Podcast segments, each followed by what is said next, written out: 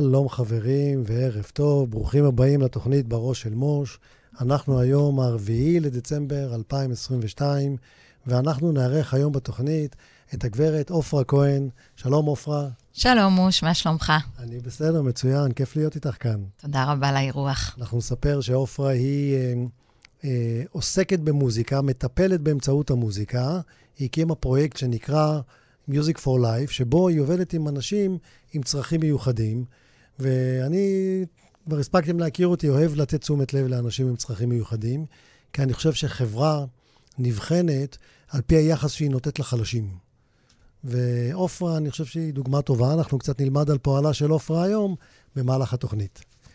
אז, אה, אבל לפני שאנחנו נתחיל את הפרק עם עופרה, הייתי רוצה להקדיש כמה מילים לרעיון שהיה פה שבוע שעבר עם אה, אמיר חצרוני, וקיבלתי עליו הרבה תגובות והרבה ריקושטים, ואולי אני אתן איזשהו אה, קצת אה, פרפרזה קטנה על מה שעבר שם. קודם כל, אה, לפני, ש... לפני שעשיתי את התוכנית עם אמיר חצרוני, הרבה אנשים פנו אליי ושאלו אותי בכלל למה לתת לו במה. לאור הדברים שהוא אומר, והדברי שטנה, הייתי אומר אפילו, גזענות ו- וכולי, למה צריך לתת במה לבן אדם כזה? ואני חשבתי שאולי זה כן קשור לחופש הביטוי, והשאלה אם אמיר חצרוני לא, לא מותח יותר מדי את גבולות חופש הביטוי. אבל אותי, יותר מאשר uh, סקרן לדעת uh, מהן גבולות חופש הביטוי, סקרן לדעת מה עומד מאחורי הדברים שהוא אומר, ומה גורם לבן אדם להגיד את הדברים בצורה שהוא אומר. כי את מה שהוא אמר שמענו כבר במקומות אחרים, הוא לא חידש אצלי בתוכנית שום דבר מדברים שהוא אמר במקומות אחרים. אז לגבי חופש הביטוי, אה, אני חושב שאני לא מצטער, כי בסופו של דבר, אה, אתם יודעים, אני הצגתי בבג"ץ אה, לפני, לפני הבחירות, בעתירה נגד בל"ד, ושם גם כן דובר על חופש הביטוי של בל"ד, כמה מותר להם להגיד דברים, והמבחן שבג"ץ קבע הוא מסה קריטית של פעולות.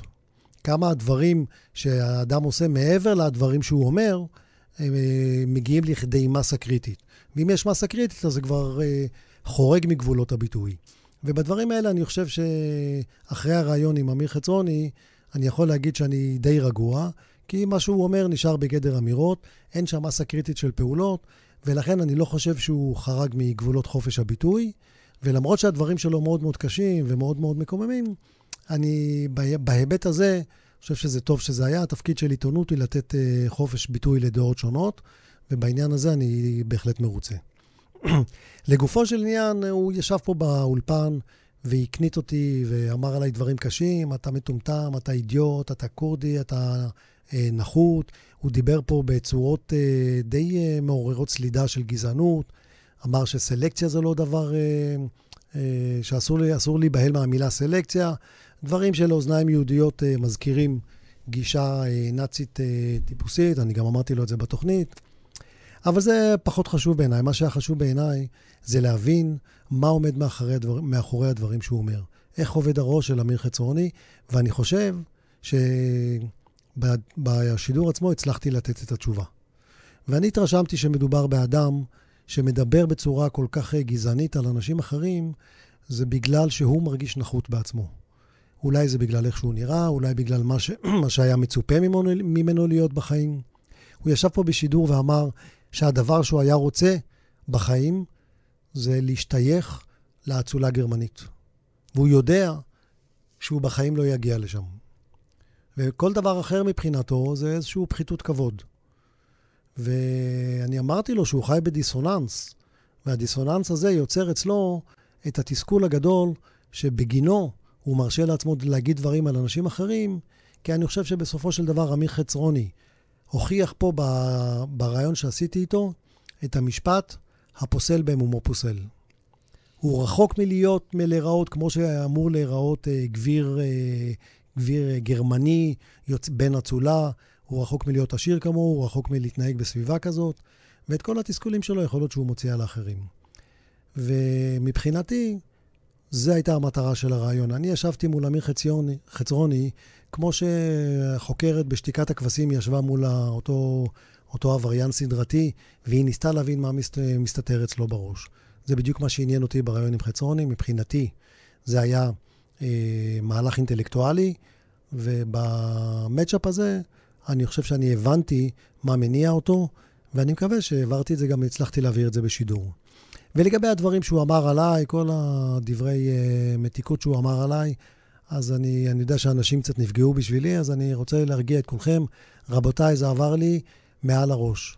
זה לא דגדג לי כהוא זה, לא באמת חשוב לי מה אמיר חצרוני חושב עליי.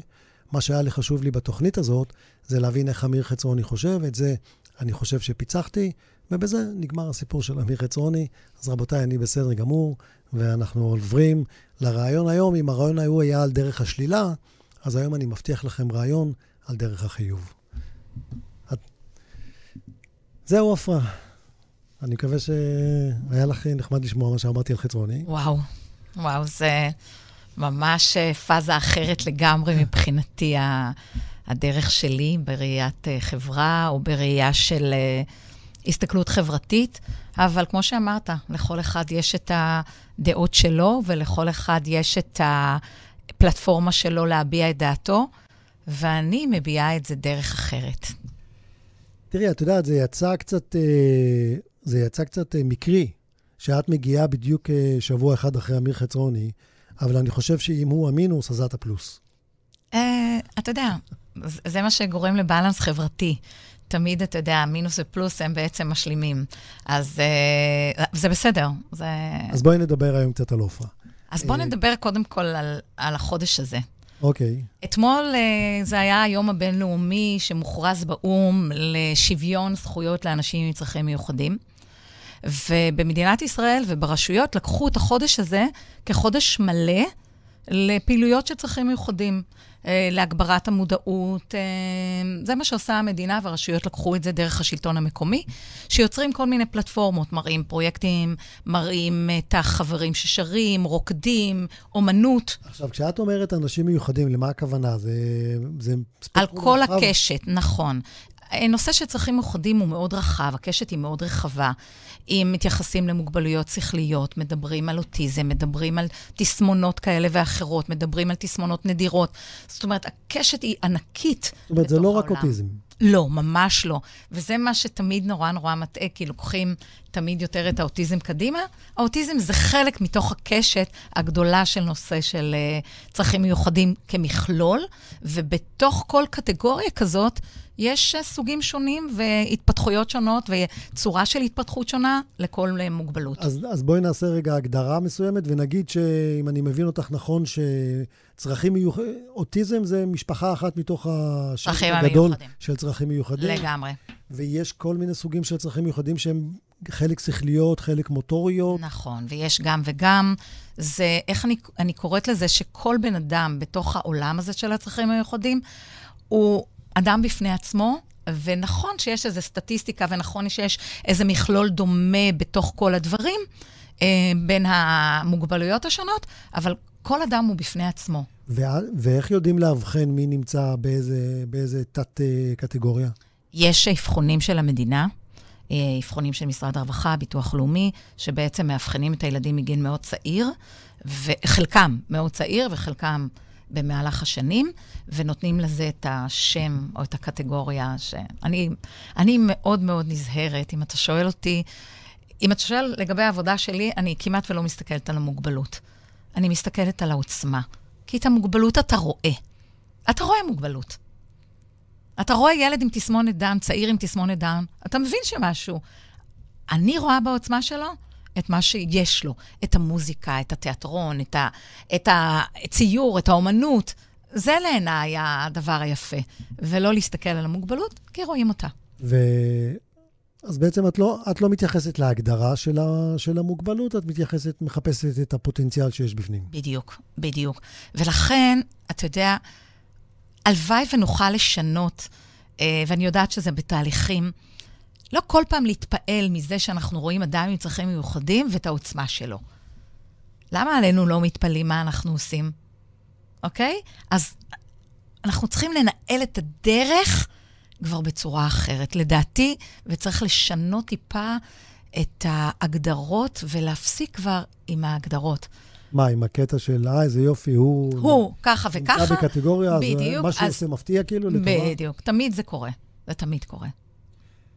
אוקיי. אה, ואת עובדת איתם במוזיקה. נכון, הכלי שלי הוא מוזיקה. את מוזיקאית? אני מוזיקאית, כן. מה זה אומר? ספרי קצת על הרקע המוזיקלי Uh, הרקע המוזיקלי שלי, אני למדתי מוזיקה לאורך כל השנים, מאז שאני מכירה את עצמי, uh, מבית הוריי, מגיל שבע, שהלכתי כמו ילדה טובה לקונסרבטוריון, ולמדתי בקונסרבטוריון, ולאחר מכן, uh, אבא שלי, זיכרונו לברכה, תמיד אמר, את חייבת לעשות דברים במוזיקה, אוקיי, אז למדתי מוזיקה.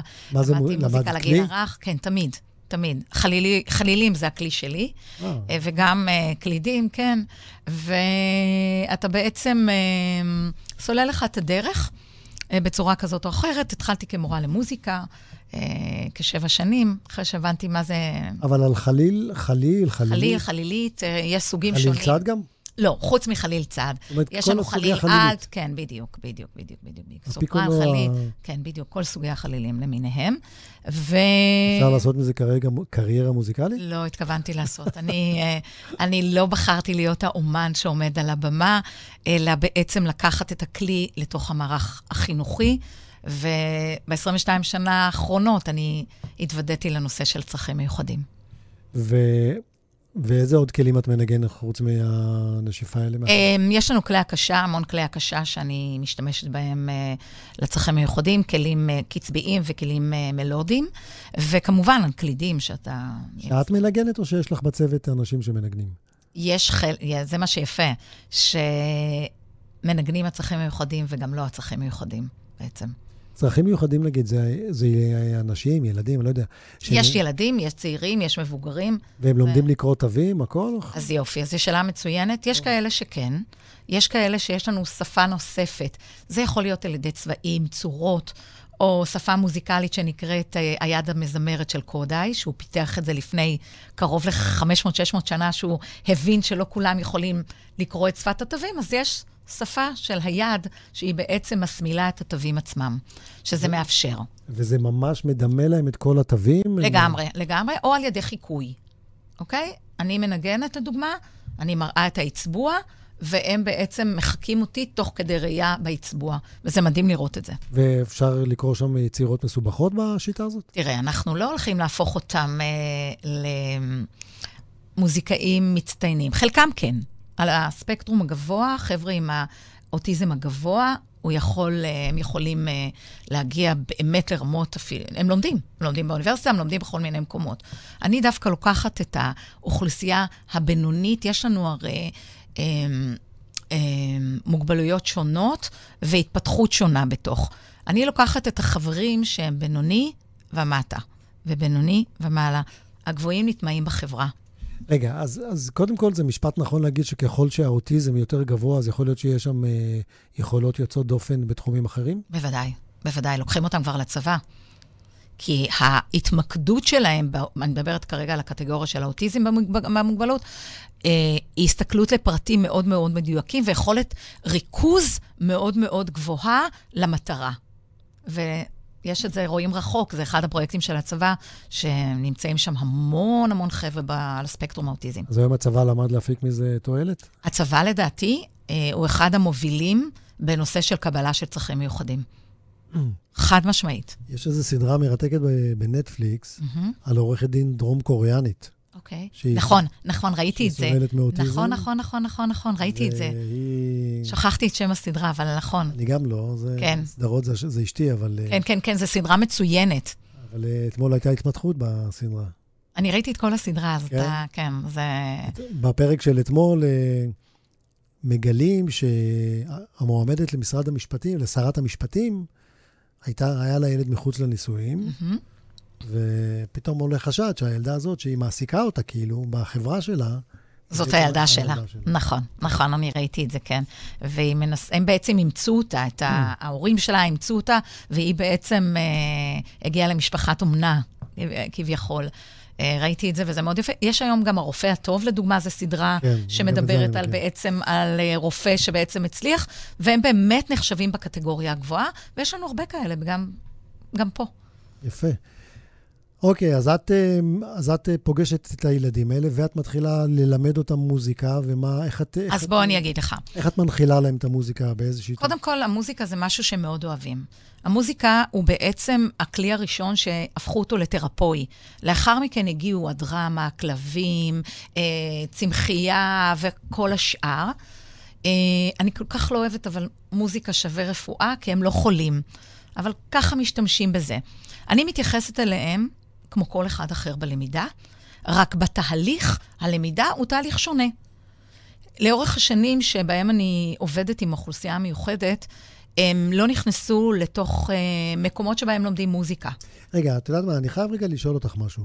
אני עוצר אותך שנייה, תכף תמשיכי. המוזיקה זה כלי ריפוי, או שזה כן. כלי, או שזה כלי לב- לבטא את עצמם? זה גם וגם. הערך הסופי, כן, הוא ריפוי. הוא משהו שבעצם אה, מאפשר להם להתפתח, חוץ ממה שהם עושים במוזיקה, על קשרים נוספים חוץ-מוזיקליים. לדוגמה, לקשב וריכוז, לתיאום יד עין, לנושא של נשיפה ושאיפה, כל הדברים האלה. ולכן אני, החלילית שלי עוזרת מאוד לחברים עם, שבאים עם ריור. אז ברגע שאתה מלמד אותם ומווסת להם את הנשיפה ושאיפה, אז הריור מפסיק. אז יש איזה קשרים בעצם נוספים שהם מוזיקליים וחוץ מוזיקליים. אני מסתכלת על שני ההיבטים בתוך יפה. העולם הזה. הבנתי. אוקיי. אז... אז אה, אנחנו בעצם, לפני כשבע שנים, אחרי שבעצם הייתי במעונות ובהוסטלים, ועשיתי המון המון תוכניות עם אומנים שונים, והיינו בעצם אה, מעשירים את הפנאי של האוכלוסייה המיוחדת באשר היא, אה, החלטתי שאני פונה לקונסרבטוריומים שלא נכנסו אליהם צרכים מיוחדים. איפה שלומדים מוזיקה, למה צריך להקים להם בתים? למה צריך להקים מקומות? יש את כל הפסיליטי הראוי ללמידה. ובאמת כפר סבא, שזאת העיר שלי, אני ילידת כפר סבא, תושבת כפר סבא, פרצה את הדרך. לפני שבע שנים התחלנו. היום יש תשעה קונסרבטוריונים שצרכים מיוחדים נמצאים שם, והרכבים מוזיקליים שנמצאים. ואיך בכפר התהליך? סבא. לא, בכל הארץ. אה, אוקיי. כפר סבא יש לנו אה, קבוצה גדולה מאוד של ילדים, וילדים צעירים, והיא זאת, היא המודל שהיווה בעצם לקונסרבטוריונים נוספים ליצור את הפלטפורמה, ובכלל להכניס נושא של צרכים מיוחדים. אז רגע, לא הבנתי. את אומרת שניסית להטמיע את זה בקונסרבטוריומים קיימים. נכון. למה לעשות... נכון, ובעצם עכשיו את מספרת שיש לכם תשעה מוקדים ברחבי הארץ. נכון. שזה רק של, אה, של הפרויקט שלכם, של אה, מיוזיק? של, לא, אני- ח- ארבעה מהם זו אני, ובשאר אני מכשירה אנשים ליצור את הפלטפורמה הזאת. זה מאוד מאוד חשוב. והם משתלבים בקונסרבטוריום נכון, קיים? אח, נכון, בדיוק. זאת אומרת, את. מביאה את מערך ההדרכה נכון, בדיוק. בתוך קונסרבטוריום אחרים, קיים, ואומרת, נכון. אתם תיתנו את כל ה- כל ה-facilities, כל המסגרת, ואנחנו נביא... רק תפתחו את השערים שלכם למען האוכלוסייה, כי זה לא היה. כי קונסרבטוריום ב- בתפיסה שלו, זה לא תפיסה פופוליסטית, אלא לב- אליטיסטית. כי רק למוכשרים. אז מי בחר מי מוכשר? והם מאוד מאוד מוכשרים, ואני יכולה לספר לא על מקרה אחד ולא על מקרה שני, שאתה מגלה שדרך המוזיקה, החברים האלה מתפתחים, וקורים איתם תהליכים מאוד יפים, גם חברתיים, גם לימודיים, גם אישיים, וזה פשוט מדהים לראות. אז רגע, תעשי לי סדר ב- בהתנגשות הזאת בין האליטיסטי מהמם. לבין השיקומי. אנחנו יוצאים את זה, את החיבור. זה בדיוק היופי. אם אנחנו נכנסים, כשאנחנו נכנסים לקונסרבטוריום ויש לנו נוער, נוער מנגן, נוער שר, אנחנו עושים בעצם את המצ'ינג, את החיבור בין הקבוצות שנמצאות לבין הצרכים המיוחדים. ככה נראית חברה. אז מה, את אומרת שגם אה, קבוצות קיימות מהמם. אה, חלק מה, מה, נגיד, הנוער המוכשר וה... מנגן ושר עם הצרכים המיוחדים. זה בדיוק מהות הפרויקט. שבעצם אתה יוצר את החיבורים החברתיים שצריכים להיות, מבחינתי, אה, באופן קבוע, ולא רק בחודש של המודעות, ובחודש, ולעשות את כל הדברים האלה, 365 יום בשנה. ואיך יוצאים החיבורים האלה? מדהימים, מדהימים. פשוט אתה רואה איזה ערך יש לנוער ללא, והם אומרים את זה גם, הם מצהירים. אז זה מאוד יפה לראות את הדבר. ומבחינה מוזיקלית, לאיזה רמה הם מגיעים? כי מוזיקה הרי זה, יש בזה קטע נורא מתסכל. כי אתה, אתה, מוזיקה זה דבר מאוד uh, מדויק. אתה צריך כן לתת, ולא. אתה צריך לתת את הביט בזמן הנכון. נכון, ויש להם את זה. יש להם את זה. ואם, אני ניגנתי בהרכבים, Mm, ואם אתה מאחר בביט, אז אתה פתאום מקבל איזה מבט זוהה מהגיטריסט או ברור. מהמתופף. למה, זה, למה לא נתת את זה את בזמן? הזה בזמן. אז אני חייבת לציין, שתדע שיש להם את הביט הכל כך מדויק, שזה מדהים לראות. זאת אומרת, אתה יודע, אלוהים לוקח משהו אחד, הבורא לוקח משהו אחד ונותן משהו שני. הנושא של המוזיקה זה משהו שהם בתוכם. וחוץ מזה, אתה, כגורם, מתווך בין, אתה מלמד את כל התהליכים האלה. וכשאתה מלמד, זה יוצא יוצא מן הכלל. אני אתן לך דוגמה שהייתה בשבוע שעבר. היה הרכב, היה אה, כנס בינלאומי פרלמנטרי בכנסת, ממש ביום אה, רביעי שעבר. הרכב שלי מראש העין, הרכב מנצח, הופיע אה, עם חבר'ה עם צרכים מיוחדים ובלי צרכים מיוחדים, כמו שאנחנו עושים ברגיל. ישבו שם אנשים שבאו מ-20 מדינות, מפרלמנטים שונים, ואמרו, אנחנו עוד לא ראינו דבר כזה. זאת אומרת, מדינת ישראל עם השנים מתפתחת מאוד יפה בנושא הזה, והמוזיקה היא מובילה בהמון המון דברים, ויש היום המון הרכבים שנמצאים נמצאים ויוצרים דברים מאוד יפים בשיתופי פעולה. מי שבעצם, זה שבעצם עוזר לאוכלוסייה, זה האדם שעומד ממולם, האדם שמתווך איך לעשות את זה נכון. ולי יש את הזכות, ואני שמחה על כך כל יום. וזו שיטת אה, הדרכה שפיתחת בעצמך? איך את... אה... זו גישה, אני לא אוהבת לומר שיטה, כי אנחנו לא המצאנו את המוזיקה. אתה יודע, המוזיקה קיימת אה, אלפי שנים. אתה לוקח מגישות שונות, ואתה כמובן מכניס את האישיות שלך כדי ליצור את הפלטפורמה הנכונה. עכשיו, ההתאמה היא מותאמת לקבוצה, נכון? יש קבוצה, הלמידה היא בקבוצות. היא מתייחסת אל המיקרו ואל המקרו. אני לעולם לא מכשילה אף אחד, אלא אני מתייחסת לכל אחד בהתאם לסוג המגבלה, ואז אני נותנת לו את הפלטפורמה להצלחה ולהצלחה כוללת. זאת אומרת, את נותנת לו ציון יחסי ביחס לעצמו. לגמרי, בדיוק. לא ביחס לאחרים. לא, ממש ככה. ממש. ממש מדויק אפילו. אולי uh, צריך לאמץ את השיטה הזאת בכלל בשיטת... Uh, חינוך. לא רק חינוך, uh, שיטת מדידה לתלמידים. אני מסכימה איתך. כי ההתייחסות היא תמיד סטטיסטית וכוללנית. אני זוכר שהייתי בא לבית ספר, והיה את השלב של המחמאות. הוא תלמיד, הוא חכם, הוא, יש לו יכולות, יש לו זה, ואז היה השלב שאמא הייתה מחייכת, עד שמגיע השלב של האבל. אבל הוא לא, ואז ברגע שהיה מגיע אבל, הייתי רואה איך הפנים של אמא שלי משתנות. נכון. אני את המילה אבל מאוד לא אוהבת, כי אבל בעצם מבטל את מה שנאמר. זאת אומרת, מה זה אבל? אני אומרת ו. עכשיו, בנושא של צרכים מיוחדים, אתה לא נותן ציונים, אתה בא תמיד מתוך מקום של אהבה. ואם אתה בא ממקום של אהבה, הם מצליחים.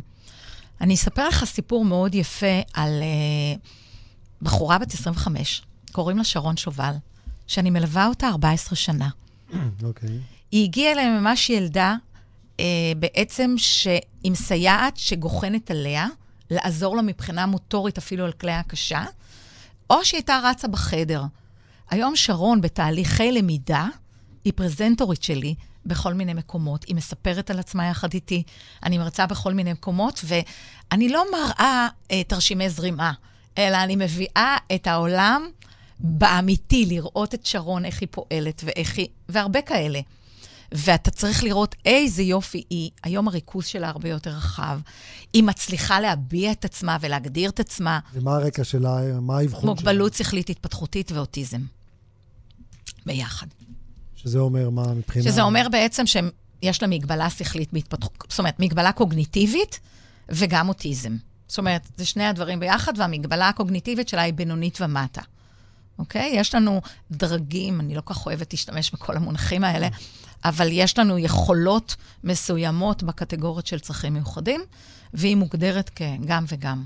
וביום-יום, איזה דברים היא יודעת לעשות בעצמה ואיזה לא? היא מצלמת מדהים, היא עצמאית קודם כל, היא כן.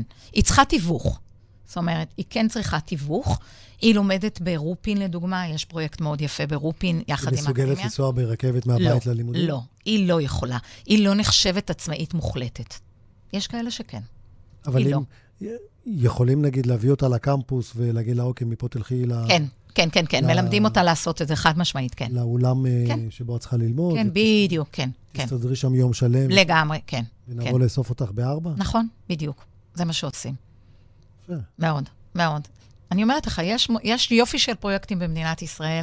אני, אתה יודע, השופר של ה, גם של האוכלוסייה וגם של ההורים, ולהם אני בעצם מצדיעה.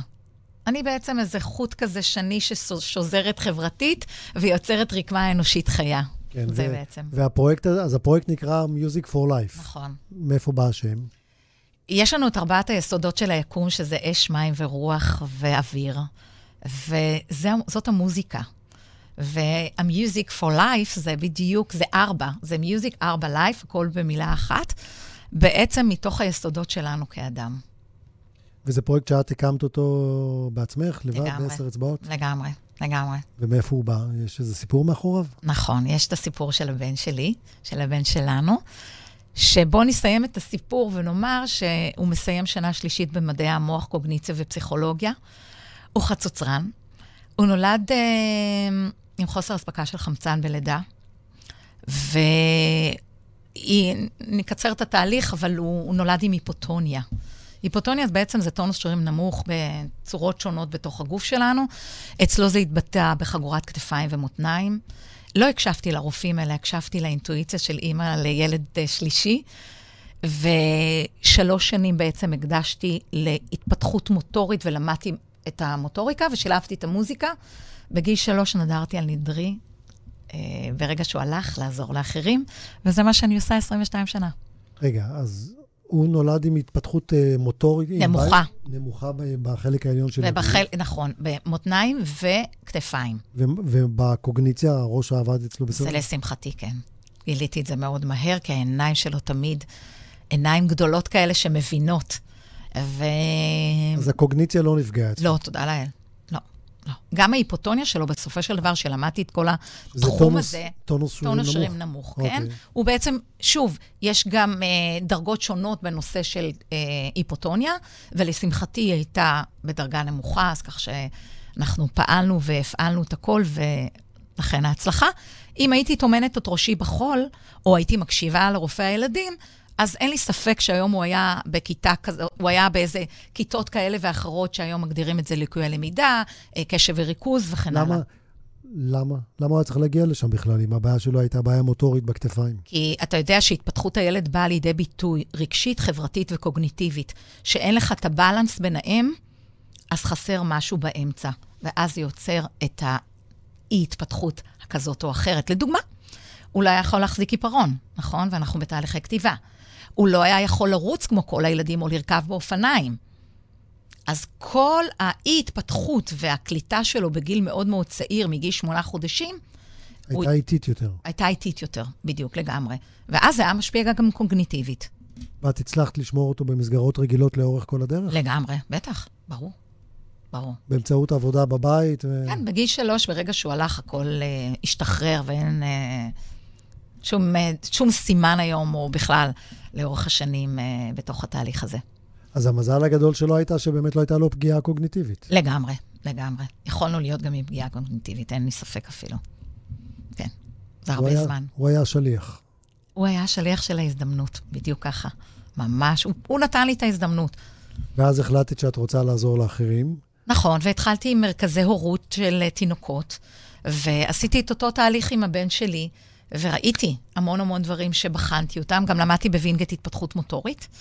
ובתוך כל התהליכים היפים האלה, הגיעו אליי כל הארגונים הגדולים, וככה התחיל הסיפור עם הצרכים המיוחדים. והשאלה הכי חשובה, את מתפרנסת מזה? ברור. אני גם מתנדבת וגם מתפרנסת, אני עושה את שני הדברים ביחד. זאת אומרת, זה... נורא מעניין ששואלים את השאלה הזאת. אתה לא הראשון ולא האחרון, וזה מדהים אותי, כאילו, ש...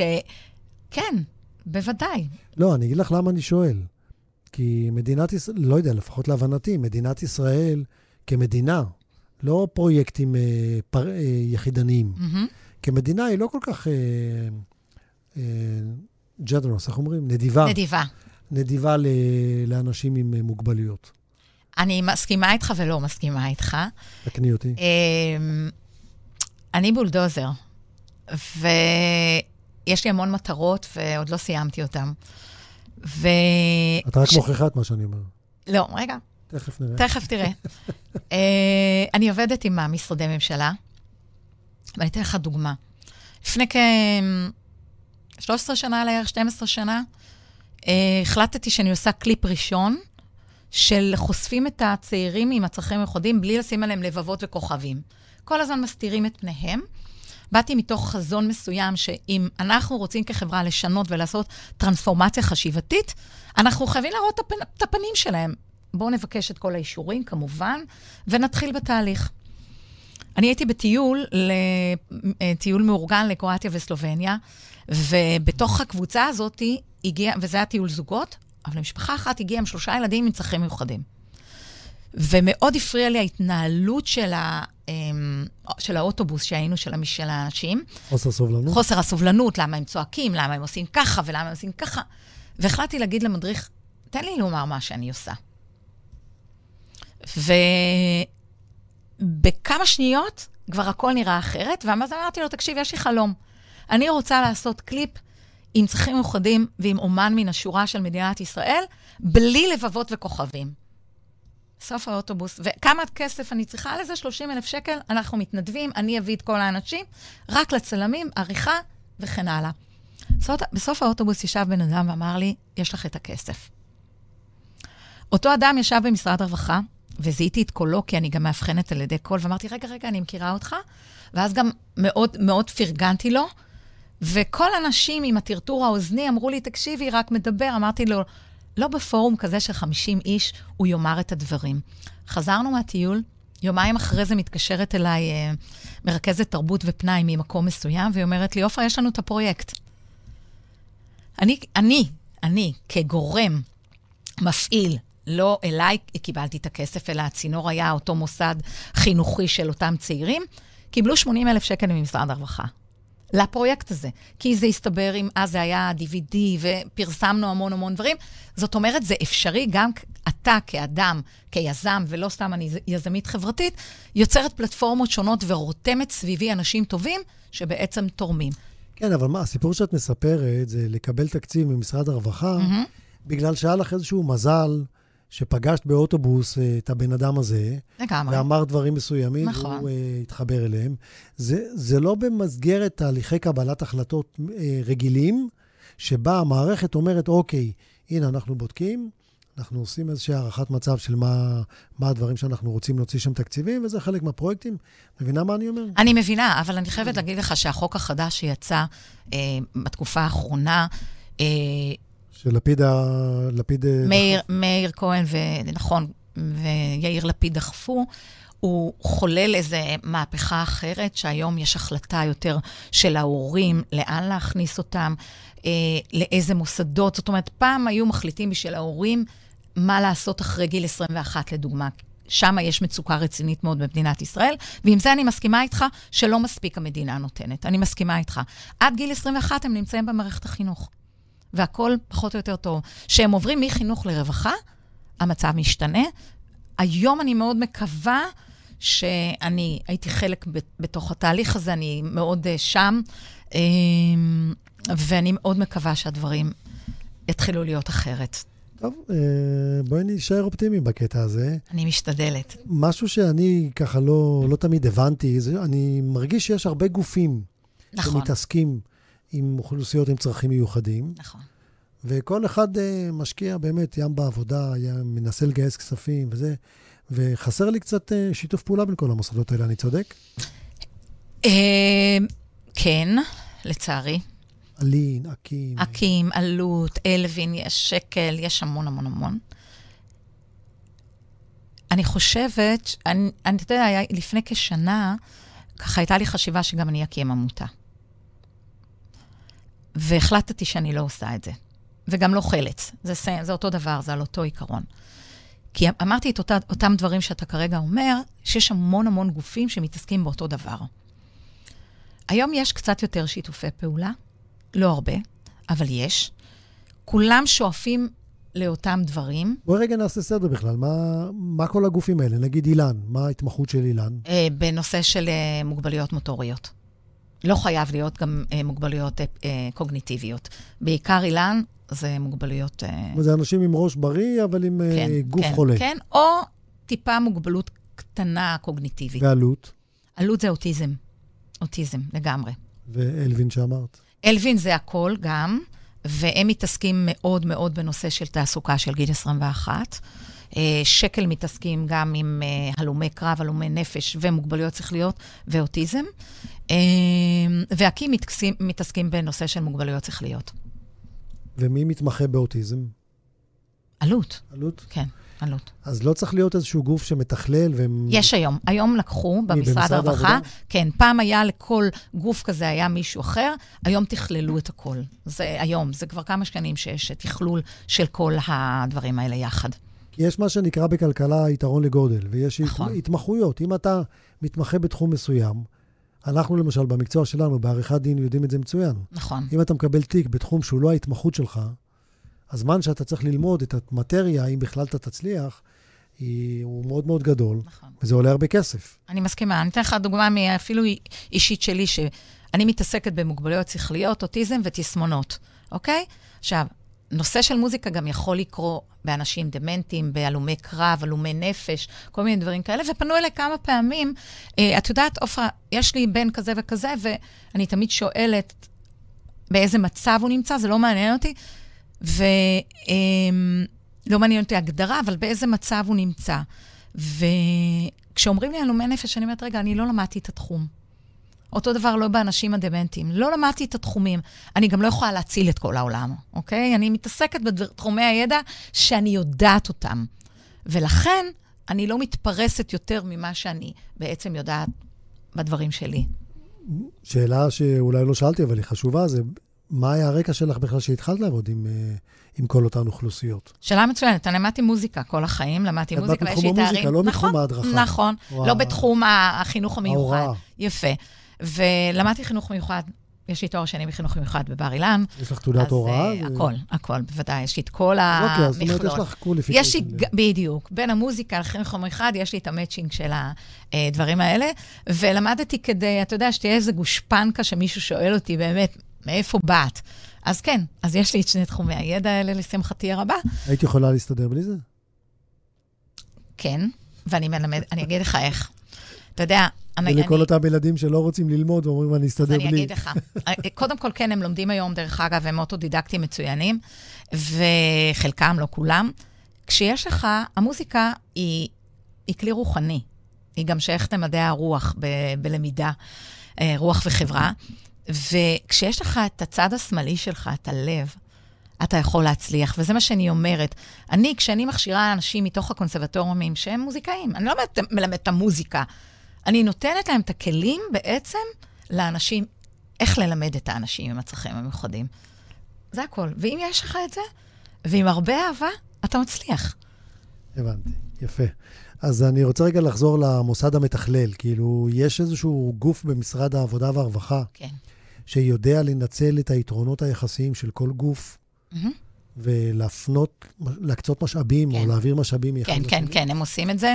והיום אתה מקבל גם, אם אתה עושה איזה פרויקט, אז אתה מקבל תקציבים לתוך הדברים האלה.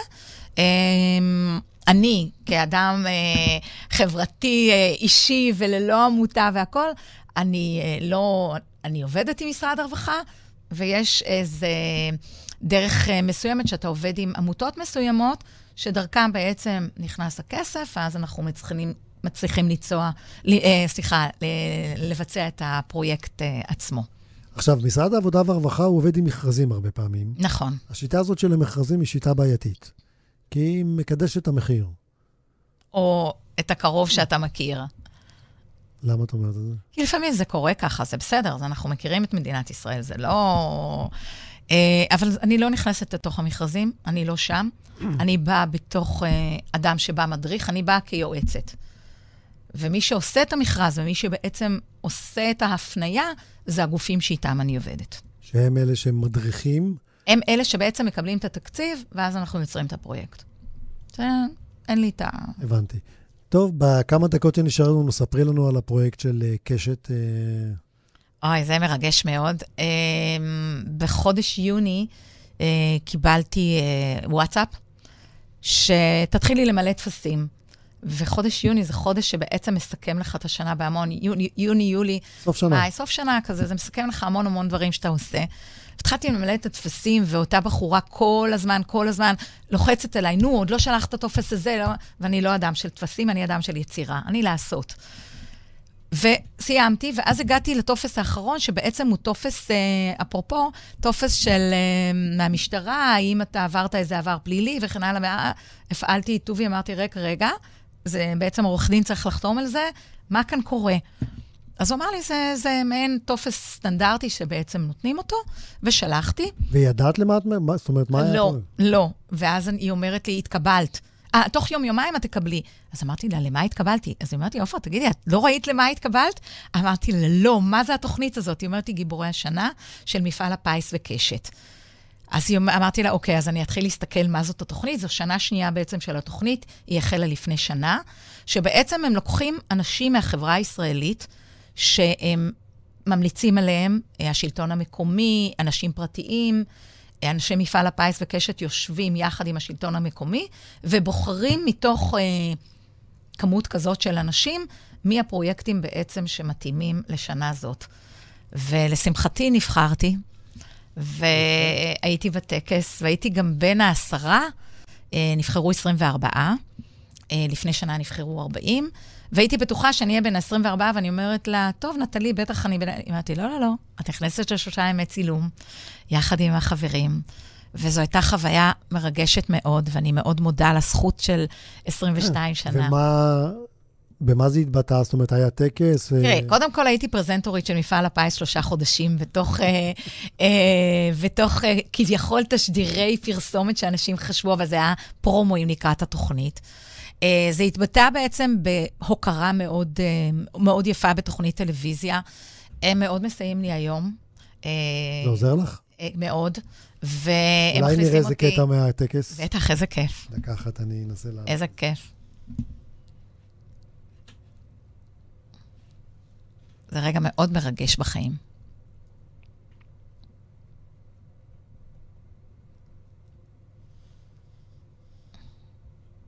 לקחה את שתי התובנות האלו והלכה עם זה עד הסוף. עופרה גילתה, בזכות הבן שלה, איזה עוצמה טיפולית יש למוזיקה. כשעופרה הבינה שאין פרויקט שמשלב ילדים בעלי צרכים מיוחדים בבתי ספר למוזיקה ברחבי הארץ, היא הרימה אחד כזה, במו ידיה, ויצרה את Music for Life. הילדים של עופרה מנגנים, שרים, ואפילו משתפים פעולה עם אמנים ישראלים מהשורה הראשונה. עופרה, שנינו מכפר סבא, יא, yeah. בשפה שלי, את רוקנרול. כמו רוקנרול, את שוברת מוסכמות. אין אצלך דבר כזה שאין כזה דבר. וכמו עם רוקנרול, כל מי ששומע אותך חייב להצטרף. מאוד. הטלוויזיה של ישראל. בואי נראה גם אולי את הקטע השני. השני, כן.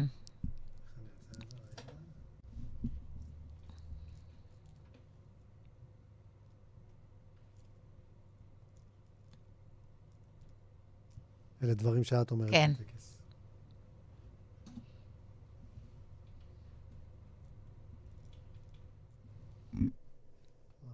אני לא חושבת ששומעים.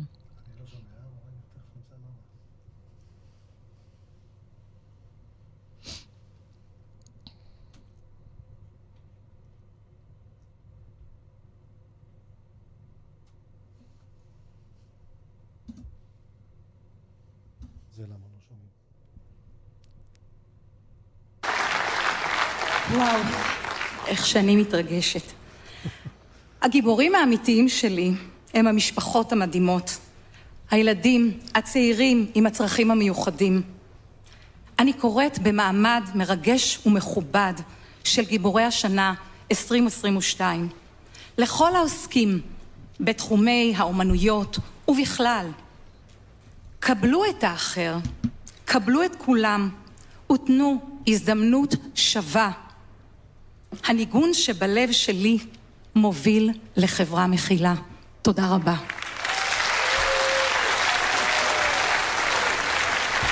איזה כיף, גם המשפחה שלי שם, שזה היה האושר הכי גדול. כן, האמת ש... הייתי אומר שזה היה נאום מאוד צנוע, לא? כן, אני חושבת שאני, כל התהליך עבודה שלי הוא אדם, לימדו אותי בחיים בתוך המשפחה שלי שענווה מובילה אותך לגאווה. כן. ו... זה לא מה שקורה היום בפוליטיקה הישראלית, לא? זה פחות מעניין אותי, בשביל זה אני לא שם. ואני חושבת שאני לא הולכת לא עם פליירים ולא עם uh, כרזות. זה לא אני, זה אנחנו. אנחנו כחברה, אנחנו כאנשים. וההורים הם הגיבורים שלי, כפי שציינתי, לא אני. אמרתי לך, אני החוט שמחבר בין אנשים ויוצרת את הדברים האלה. וזאת עובדה שאני נמצאת שם ועושה שם, ומגיעה לאן שאני רוצה. אה, עם הענווה הזאת. טוב, אני, לפחות דבר אחד אני יכול להגיד לך, שזה מעלה על, על הפנים של החיוך של אושר. לגמרי, כנראה, אין. אז כנראה שזה עושה לך טוב. מאוד, מאוד. עופרה, שמחתי לארח אותך. תודה רבה לך, מוש. שמחתי לשמוע על הפרויקט של uh, Music for Life, ותבורכי. תודה רבה. מעשיי, חברים. תודה רבה. אני מקווה שנהניתם, תודה רבה לכם. אנחנו נתראה בתוכנית הבאה, שבוע הבא, בראש של מוש, להתראות.